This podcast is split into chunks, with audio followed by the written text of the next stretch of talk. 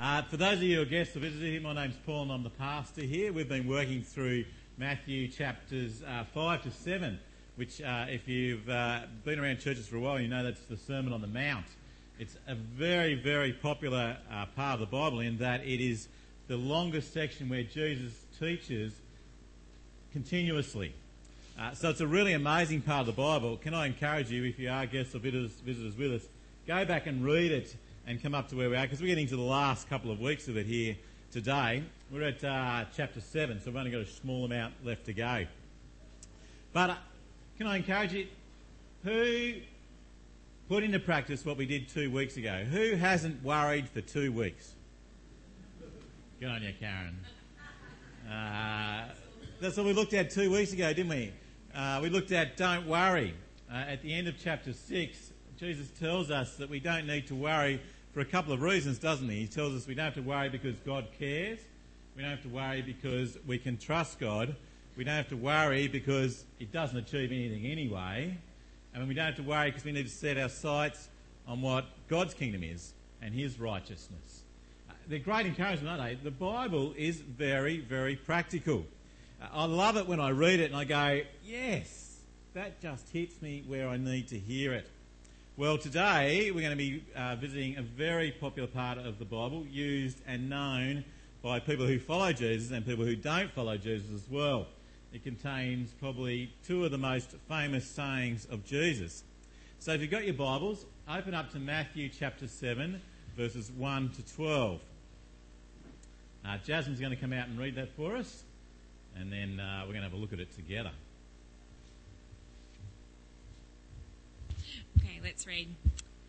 Do not judge, or you too will be judged. For in the same way you judge others, you will be judged, and with the measure you use, it will be measured to you. Why do you look at the speck of sawdust in your brother's eye and pay no attention to the plank in your own eye? How can you say to your brother, Let me take the speck out of your eye, when all the time there is a plank in your own eye?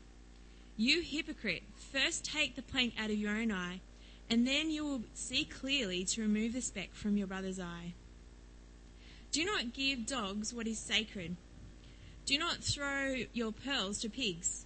If you do, they will tr- may trample them under their feet and then turn and tear you to pieces. Ask and it will be given to you. Seek and you will find. Knock and the door will be opened to you. For everyone who asks receives. Who he who seeks finds, and to him who knocks the door will be opened. Which of you, if his son asks for bread, will give him a stone? Or if he asks for a fish, will give him a snake? If you, then, though you are evil, know how to give good gifts to your children, how much more will your Father in heaven give you good gifts to those who ask him? So in everything, do to others what you will have them do to you, for this sums up the law and the prophets.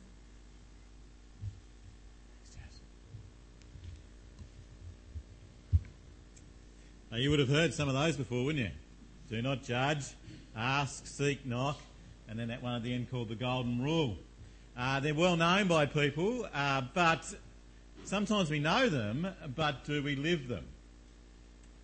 That's the challenge that we have before us this morning, don't we? As we uh, think about this together, Jesus has been challenging us all the way through from Matthew chapter 5 to live radical lives lives that are so radical that the world around us will want to know more about Him. It's a challenge, isn't it? And this part of the Bible is as much of a challenge as the one that's gone before. So I think we need God to help us as we think this through and not just read it and say, oh, I've heard it before, but read it and ask God to change us. Because if we live the way He desires us to live, it will be radically changing to ourselves and to the world. So let's pray. Heavenly Father, we uh, come to you this morning, Lord, and we've heard this passage before. We've heard parts of it before. Uh, we've probably even quoted it before. Uh, we've even thought of it before. But Lord, we pray this morning that because we know it and because we see it, we won't become complacent with it. That, Lord, this morning, by your Spirit, you will apply it anew to our hearts, and that, Lord, we will be people who will be changed because of what we've read and heard this morning. That we'll go away from here, Lord, living the radical lives that you desire us to, to bring glory to you, so that more and more people will want to know about you and come to know you and love you as well. Heavenly Father, we ask these things in Jesus' name. Amen. Well, uh, you'll see right at the beginning, isn't it? Verse 1 is one of the most popular verses in the Bible. Do not judge, or you shall be judged. Uh, do not judge. It's a, it's a great quote, isn't it? Especially if you're in trouble. Uh, we love it, don't you? Don't judge me. Uh, people use it all the time. Uh, but what is Jesus really saying here? Is he saying that there is never a time to judge? Or is he actually going for something deeper than that? If you remember back in verses 5 through to 7, and particularly parts of 5, Jesus talks a whole lot about, you heard this, but I tell you this. And then you get to chapter 6 and you see that Jesus says, Don't be like the hypocrites are, but I want you to be more than that. And at the end of chapter 6, he says, Don't go after money, but I want your heart. You see, Jesus isn't just giving us a rule here, Jesus is going for our heart here. Jesus isn't just giving us a statement here, he's going for what's on underneath. He's going for our attitude, for who we are. You know, we often think when we don't, when we're talking about judging, uh, we think of someone like Simon Cowell on uh, England's Got British has Got Talent or uh, X Factor, X File, looking at somebody and saying, "That you're no good." Uh, but I don't think that's what Jesus is actually wanting us to think here. He's not wanting us to be sitting on a panel, looking at people and judging people and saying, "No, you're not good enough. No, you're not good enough." But Jesus is going for our attitude. He's going for what's underneath. You see, because Jesus talks at other times throughout the Bible, and even in this passage, that there are times in life when we do need to actually make judgment calls. There is right and there is wrong. And there is a way that God desires to live, and there is a way that God doesn't desire us to live. And so there are times when we do need to make those sorts of calls. We're going to see when we get down to verse 6, he tells us to be discerning with who we spread the gospel to. When we get down to verse 15, we're going to see that he says, there are people who are actually going to lead you astray, who are going to teach you not the truth. We need to be discerning. We need to make judgment calls. When we get later on into the New Testament, we hear that we need to make sure that people are teaching the right gospel. They are teaching the truth. There are times in the, in the Gospels later on too we find out that Jesus says there are certain ways that we aren't to live. So there are times when we need to be discerning and we do need to make judgment calls, and there is right and wrong. But what Jesus is after us here this morning in this passage is he's saying that he doesn't want us to have a judgmental attitude, a critical attitude. That attitude that when we look at people, we automatically go for, they're not good enough there, or they're not doing this here, or they're not doing that there. He's going for that attitude that creeps in on all of us, doesn't it? We're Aussies. We don't like the tall poppy, do we? We want to pull the tall poppy down. We often use sarcasm, which I don't think is exactly what Jesus is on about. But we often do, don't we? We get into this temptation of wanting to actually pull people back a bit.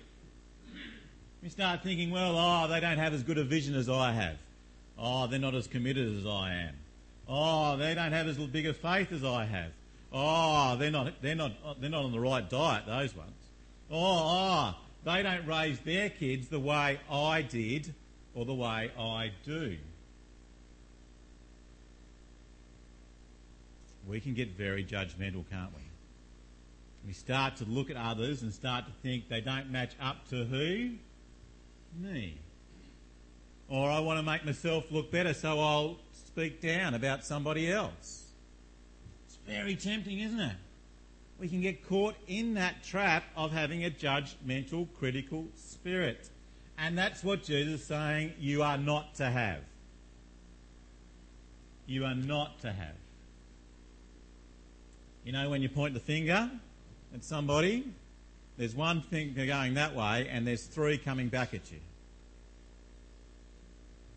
Jesus says the way that you judge, you'll be judged accordingly back to you.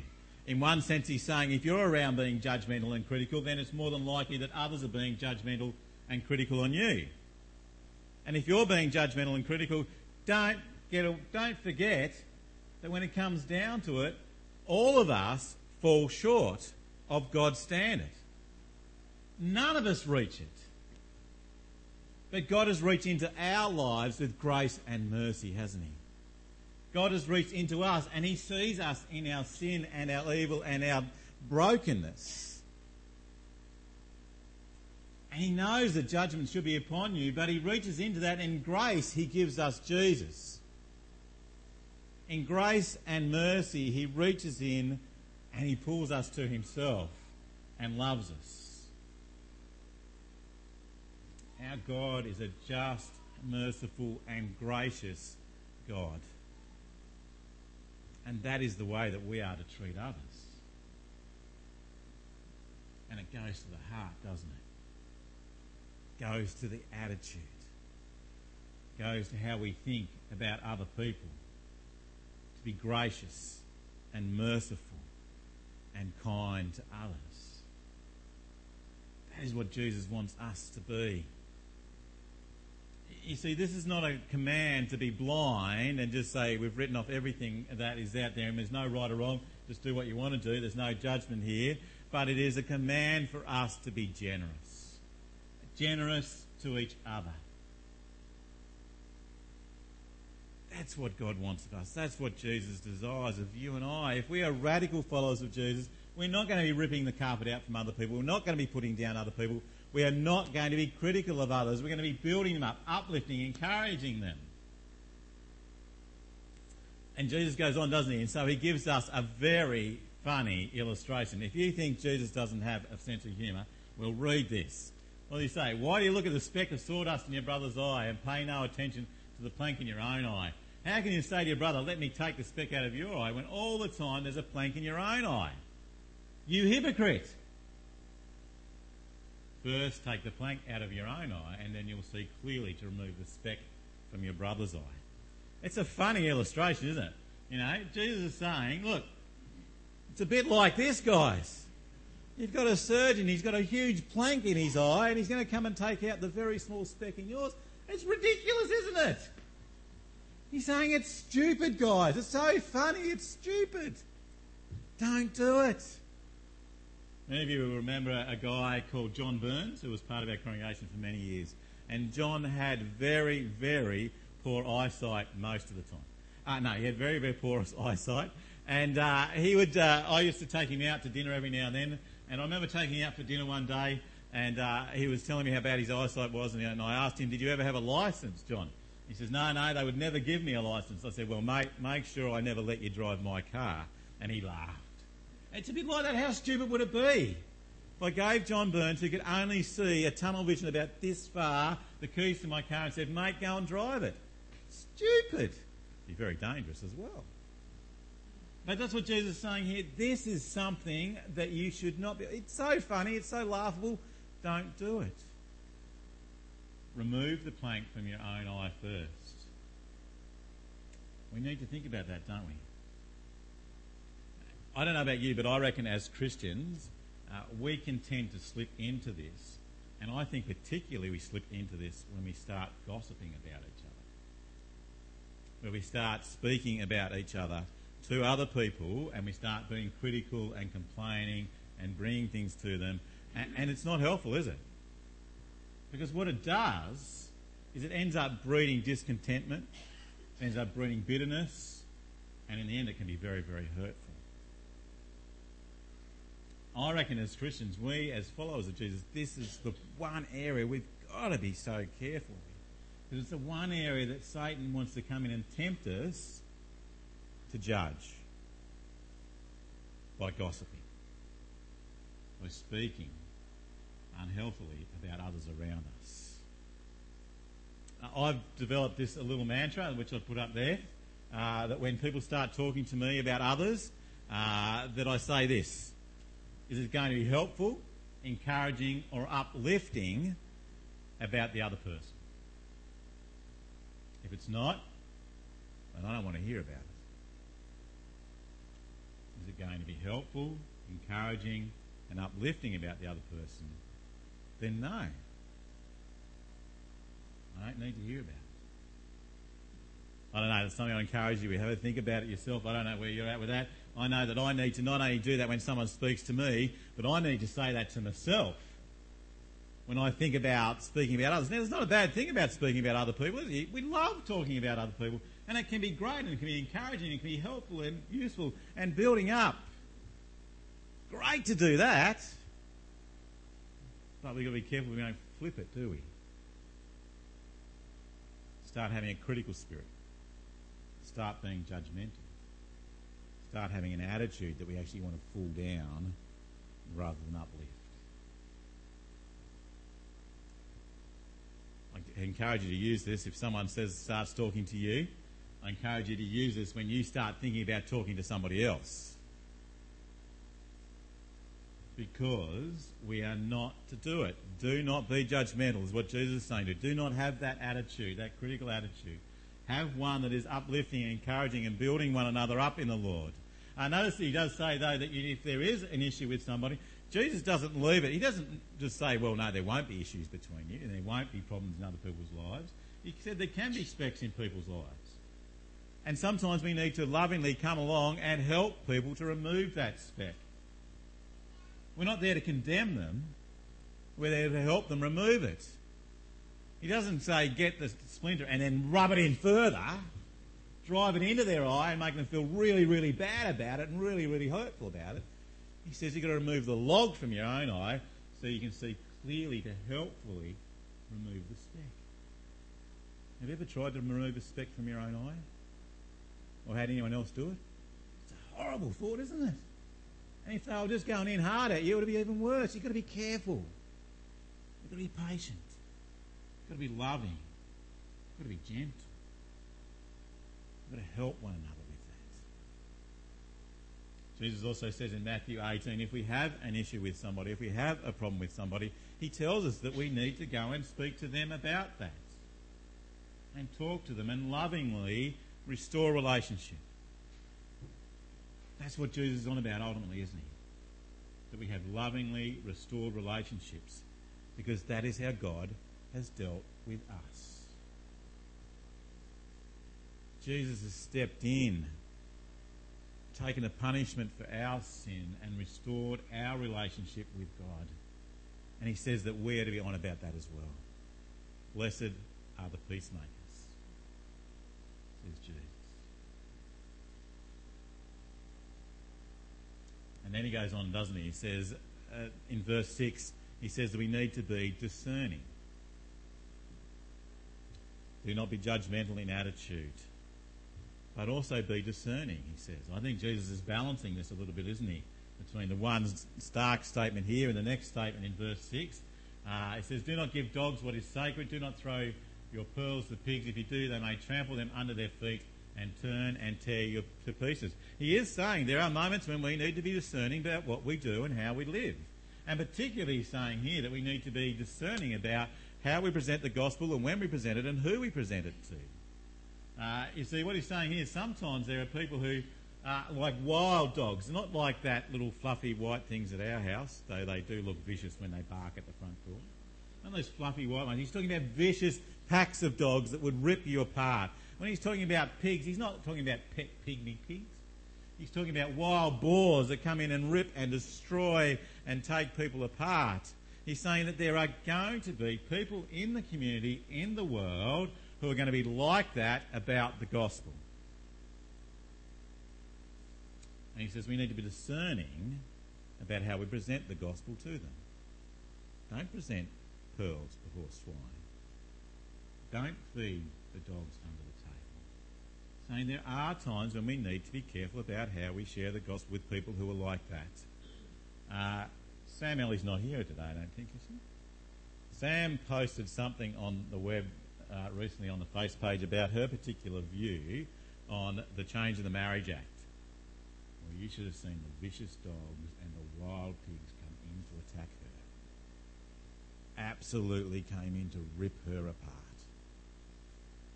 There are times sometimes when maybe we just need to step back from it. Maybe we don't have to go in and present the gospel wildly at them. Maybe we need to just step back and love them until they're not like that so we can present the gospel to them. Jesus says sometimes we need to be discerning about that. But he says we should always be praying. Oh, that was my discerning picture. I'm not sure whether that's discerning or not, but I thought it might wake some of you up anyway and think what's going on there. We need to be discerning. Uh, but then he goes on, doesn't he? He says, but we always need to be praying. Uh, if you look at verses 7 through to 11, uh, Jesus comes on and he speaks to us. Ask, seek, knock. Uh, notice how many times, I'll show you, look at this. Look at him moment he says, ask, seek, knock. Ask, seek, knock. Ask, ask, ask, ask, ask, ask, ask. What do you think he's asking us to do? Be persistent, isn't he? Don't give up. He says it's always time to be praying. He says he doesn't want you to be judgmental. There's time to be discerning, but there's always time to pray, says Jesus. Ask, seek, knock. Be persistent in your praying, he says. There is not a time when we shouldn't be praying, except maybe when you're driving a car. As long as you've got your eyes open, you can still pray. But there's no time we shouldn't be praying. We should be always on about prayer, always asking, always seeking, always knocking, always becoming before God to pray to Him. That is a wonderful truth, isn't it? Because that's what Jesus wants us to do. You know, this is Jesus telling us to do this. You know, I, sometimes I hear people say, ah, oh, you're one of those God botherers, aren't you? You know, you're always speaking to God, you know. Man, I'm not a botherer. Eh? God wants me to do that. Man, what I'm really being, I'm being more of an ignorer of God most of the time. He wants me to speak more to Him. Jesus wants us to speak more and more to Him and to be persistent in that. That's why He repeats the ask, seek, knock all the time. He just wants you to get that through to you. Be persistent in prayer. And you know that there's not specifically saying that you have to have a particular order? He's actually saying you can ask, seek, and knock. Matthew chapter 6, we know he talks about the Lord's Prayer. We see there an example of prayer. But there's asking in that as well. Sometimes I think we can't come to God unless we're only going to be praising Him and, and glorifying and saying how wonderful He is. Good things to do, by the way. But most of the time, when we see God, uh, Jesus talking about prayer, or even in the New Testament about prayer, it's about asking. It's about petitioning. It's about seeking. It's about bringing things to God. You can ask God about anything. You can seek Him on everything. Anytime, anywhere. That's what He wants for us, to be persistent in prayer. But you notice what else He says to us? We jump backwards on that one. Um, but He says, He gives us an example, doesn't He? That we are to come to God like He is our Father. Now, don't get me wrong, some of us have had good fathers in this life, some of us have had terrible fathers in this life, some of us had all right fathers in this life. But all of us would love a perfect father, wouldn't we? And that's what we have in our Father in heaven. And we come into his family and are his children. He can be our Father. Notice he says that you, though you are evil, who would come to his Father? We don't deserve to be part of his family, but God has brought us into his family through Jesus. And now that we're in his family through Jesus, we can come to him and ask him and seek him out like a child does. And Jesus goes on there, doesn't he? And we even notice that, don't we? Uh, when a child's there in front of you, they'll ask you, won't they? They'll talk to you, they'll ask you for things. If you go out the back to put clothes on the line or something, they'll chase you out the back and they'll seek you to ask you for things. And if you're sitting on the toilet, they'll come and knock, or they'll barge in, depending, but they'll knock on the door to seek you, to ask you for things. That's what Jesus has put this together, hasn't he? Ask, seek, knock. Stand there, go after, knock, petition, go, because God is your heavenly Father who loves you and desires what is best for you. That's what he's talking about there, isn't he? Who is his father? If you ask for something, would give you ask for bread, would give you a rock.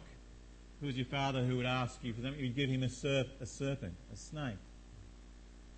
Our God is a good God. who wants to give you good gifts. He wants to seek out what is best for you. Now, we don't always know what is best for us, and that's probably a good thing, isn't it? How scary would it be if God gave you everything that you thought you needed? It'd be very scary. God knows what's best for you, and He gives you only what is best for you, only what is good for you. Uh, underneath all this, isn't it, is that idea, is that trust that we have a 4G network with God. Uh, God is gracious. God is great. God is glorious. God is good. And God is gracious. He's all those things, and He's our Heavenly Father who wants to be that for you and give that to you. Arlene did that thing at the beginning that we got from Vanuatu, isn't it?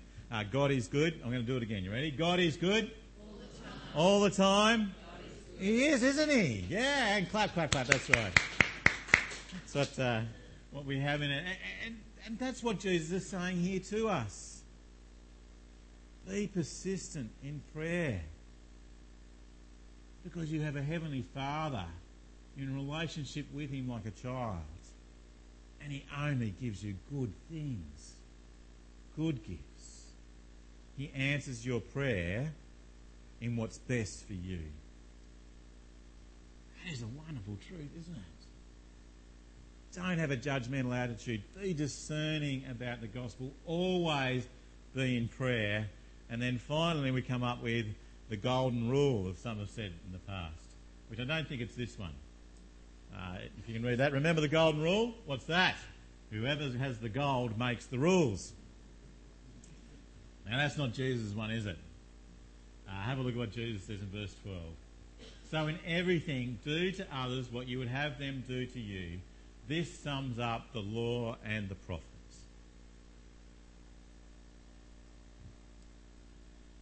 Now, I reckon you've heard that before. But I wonder if you're living it. Honestly.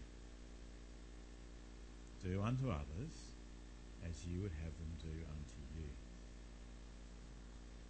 It's a challenge, isn't it? It floats off the tongue, it reels off the tongue, it's very easy to say. But are you really doing that with a person who's your next door neighbour you just struggle with a bit? And man, you'd rather not have much to do with them, but really, you'd like it if they had something to do. Do you go over? That person that you've had a relationship with and you haven't seen them for ages, and you think, what I would really love to do is go and visit them and see them, but they haven't seen me, so I'm not going.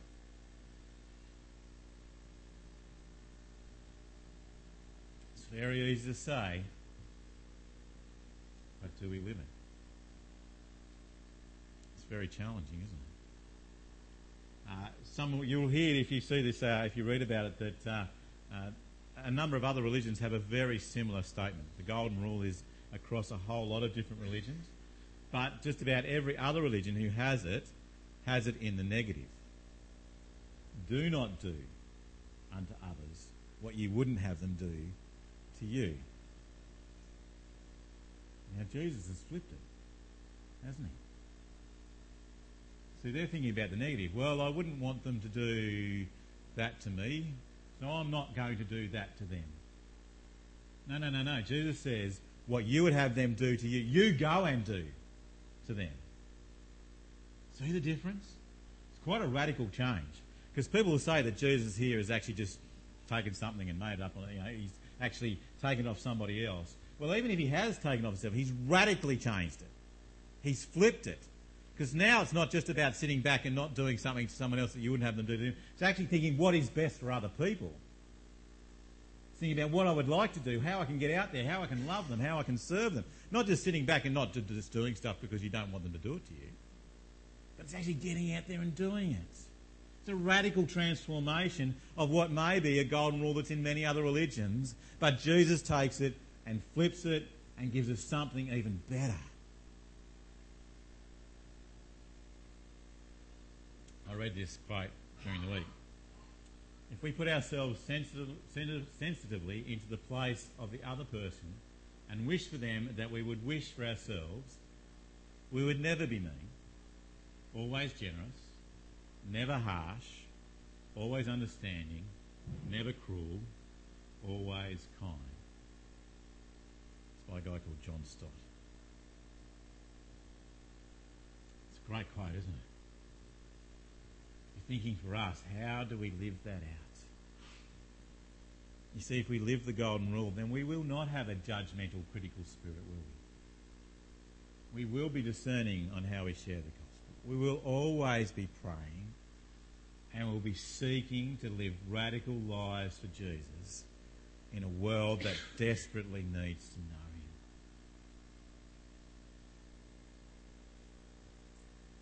Very common sayings, aren't they, that we've heard many times. Do not judge. Ask, seek, knock. Do unto others as they would have them do unto you.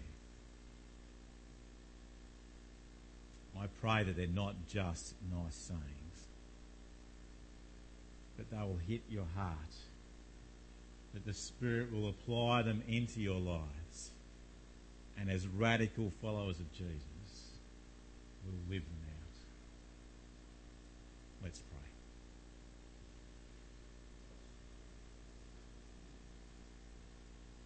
Heavenly Father, we have heard this passage many times. We've read it, we've heard it, it gets quoted, it gets thrown out there. Uh, bits and pieces from this part of your Sermon on the Mount, Lord, are often in, uh, in the media sometimes, around us, quoted to us, spoken to us. We've heard them, Lord. But Lord, this morning we want them to be applied into our hearts. We ask, Lord, that by your Spirit, your Spirit will take a sword to our hearts and cut out those areas that aren't like this. And your Spirit will apply into our hearts the truth of your words, Lord, and will transform us. Lord, we ask for forgiveness if we have had a judgmental, critical spirit, Lord. We ask for forgiveness if we haven't been discerning. We ask for forgiveness if we haven't been persistent in prayer. We ask for forgiveness, Lord, if we truly haven't sought to do what is best for others as we'd have them do to us. Lord, we're sorry. Forgive us, Lord. Lord, we thank you for your forgiveness. We thank you, Lord, for your empowering of your Spirit within us to change us and transform us. Lord, we pray this morning that will be transformed radical followers of you. I ask this in the powerful name of Jesus Christ our Lord. Amen.